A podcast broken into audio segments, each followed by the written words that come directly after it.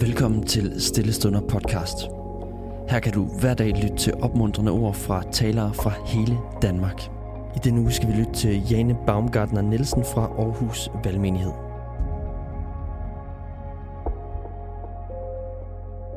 I dag er det så dag to i vores, øh, på vores lille vandring med at finde ud af, hvad Jesus egentlig mente, da han udfordrede disciplene den dag på bjerget til at være lys og salt i verden. Det var jo ikke bare disciplene, det var faktisk også os. Og det er det, vi prøver at finde ud af den her uge. Jeg vil lige starte et andet sted.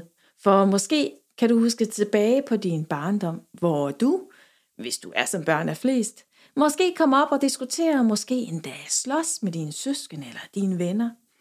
Og til sidst skulle der så komme en voksen og hit red i, hvad der egentlig skete. Og efter nogle minutter, hvor du og din medskyldige så i munden på hinanden forsøgte at forklare, hvad der skete, hvordan det kunne komme så vidt, at de kom op og slås, så ville den voksne nok typisk skære igennem og sige, jamen hvem startede? Og det er måske i virkeligheden det aller, aller sværeste at gøre redde for i sådan en sag. Men skal man have reddet trådene ud, så skal der placeres en skyld et eller andet sted. Så må man tilbage til udgangspunktet, der hvor roden er. Så lad os prøve at gå tilbage dertil. Dertil, hvor det hele startede. Hvor grundlaget for at være lys og salt tog sit udgangspunkt. Så vi forstår, hvad der egentlig var planen. Hvad der egentlig var meningen. Så vi skal derfor i dag tilbage til de første sider i Bibelen, og vi skal læse nogle tekster fra første Mosebog. Og vi starter i første Mosebog, kapitel 1, vers 1-4. Og der står sådan her. I begyndelsen skabte Gud himlen og jorden. Jorden var dengang tomhed og øde. Der var mørke over urdybet, og Guds ånd svævede over vandene. Gud sagde, der skal være lys, og der blev lys. Gud så, at lyset var godt. Og Gud skilte lyset fra mørket. Det er altså ikke meningen, vi skal leve i mørke. Vi skal leve i lyset. For lyset er godt.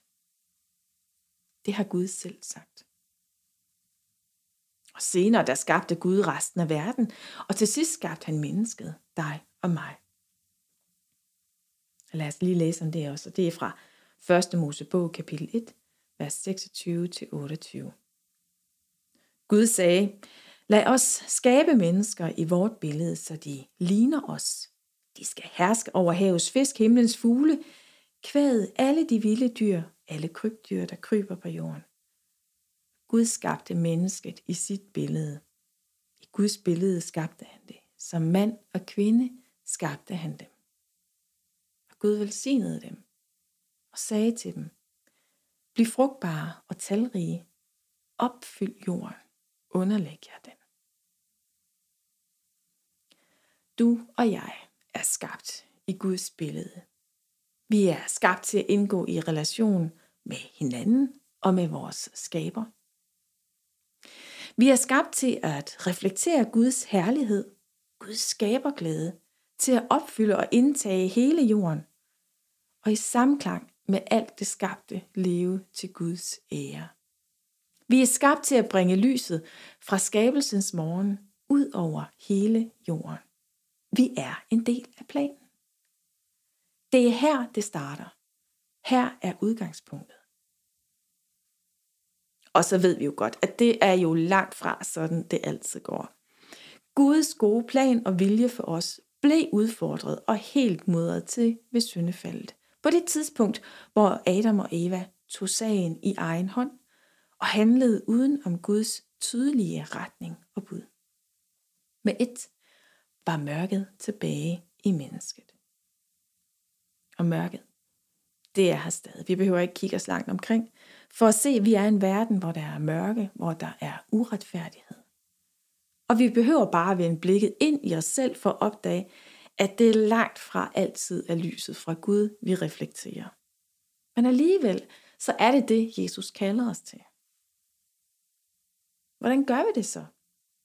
Hvordan er det, at jeg bliver som byen på bjerget, som vi læste om i går, der lyser, så alle kan se det.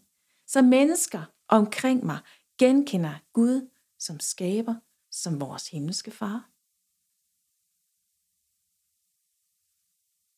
Jesus gav os faktisk noget af svaret i går. Vi gør det ved at gøre gode gerninger. Gode gerninger, der peger tilbage på den godhed og kærlighed, som Gud har skabt os til at leve i. Vi frelses ikke ved de gode gerninger. Det gør vi heldigvis ikke. Frelsen får vi alene ved troen på Jesus Kristus. Men når troen skabes i vores hjerte ved Helligånden, så sker der en transformation af vores sindelag, af vores perspektiv. Så formes vi stille og roligt til at ligne Jesus mere og mere. Så genoptager vi vores oprindelige kald til at reflektere Guds herlighed, Guds skaberglæde, Guds kærlighed, velvidende at der stadig er mørke, der forsøger at vinde over lyset.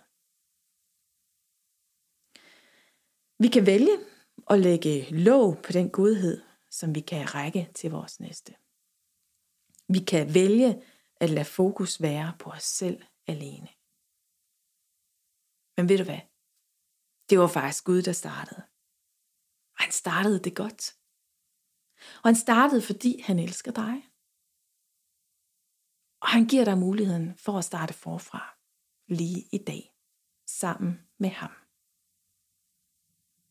Lad os bede sammen. Jeg himmelske far, tak at du var der først, og tak at du elskede først. Og Helligånd, vi beder, at du i dag må fylde os, du må forme os, og du må forandre os, så andre genkender din kærlighed gennem os, gennem det vi gør. Amen. Tusind tak, fordi du lyttede med. Hvis du blev berørt af dagens andagt eller har nogle spørgsmål, så vil vi opfordre dig til at tage kontakt til en præst i dit nærområde. Husk også, at du kan lytte til alle sangene fra Stillestunder på Spotify, Apple Music, YouTube og andre streamingtjenester. Ha' en god dag.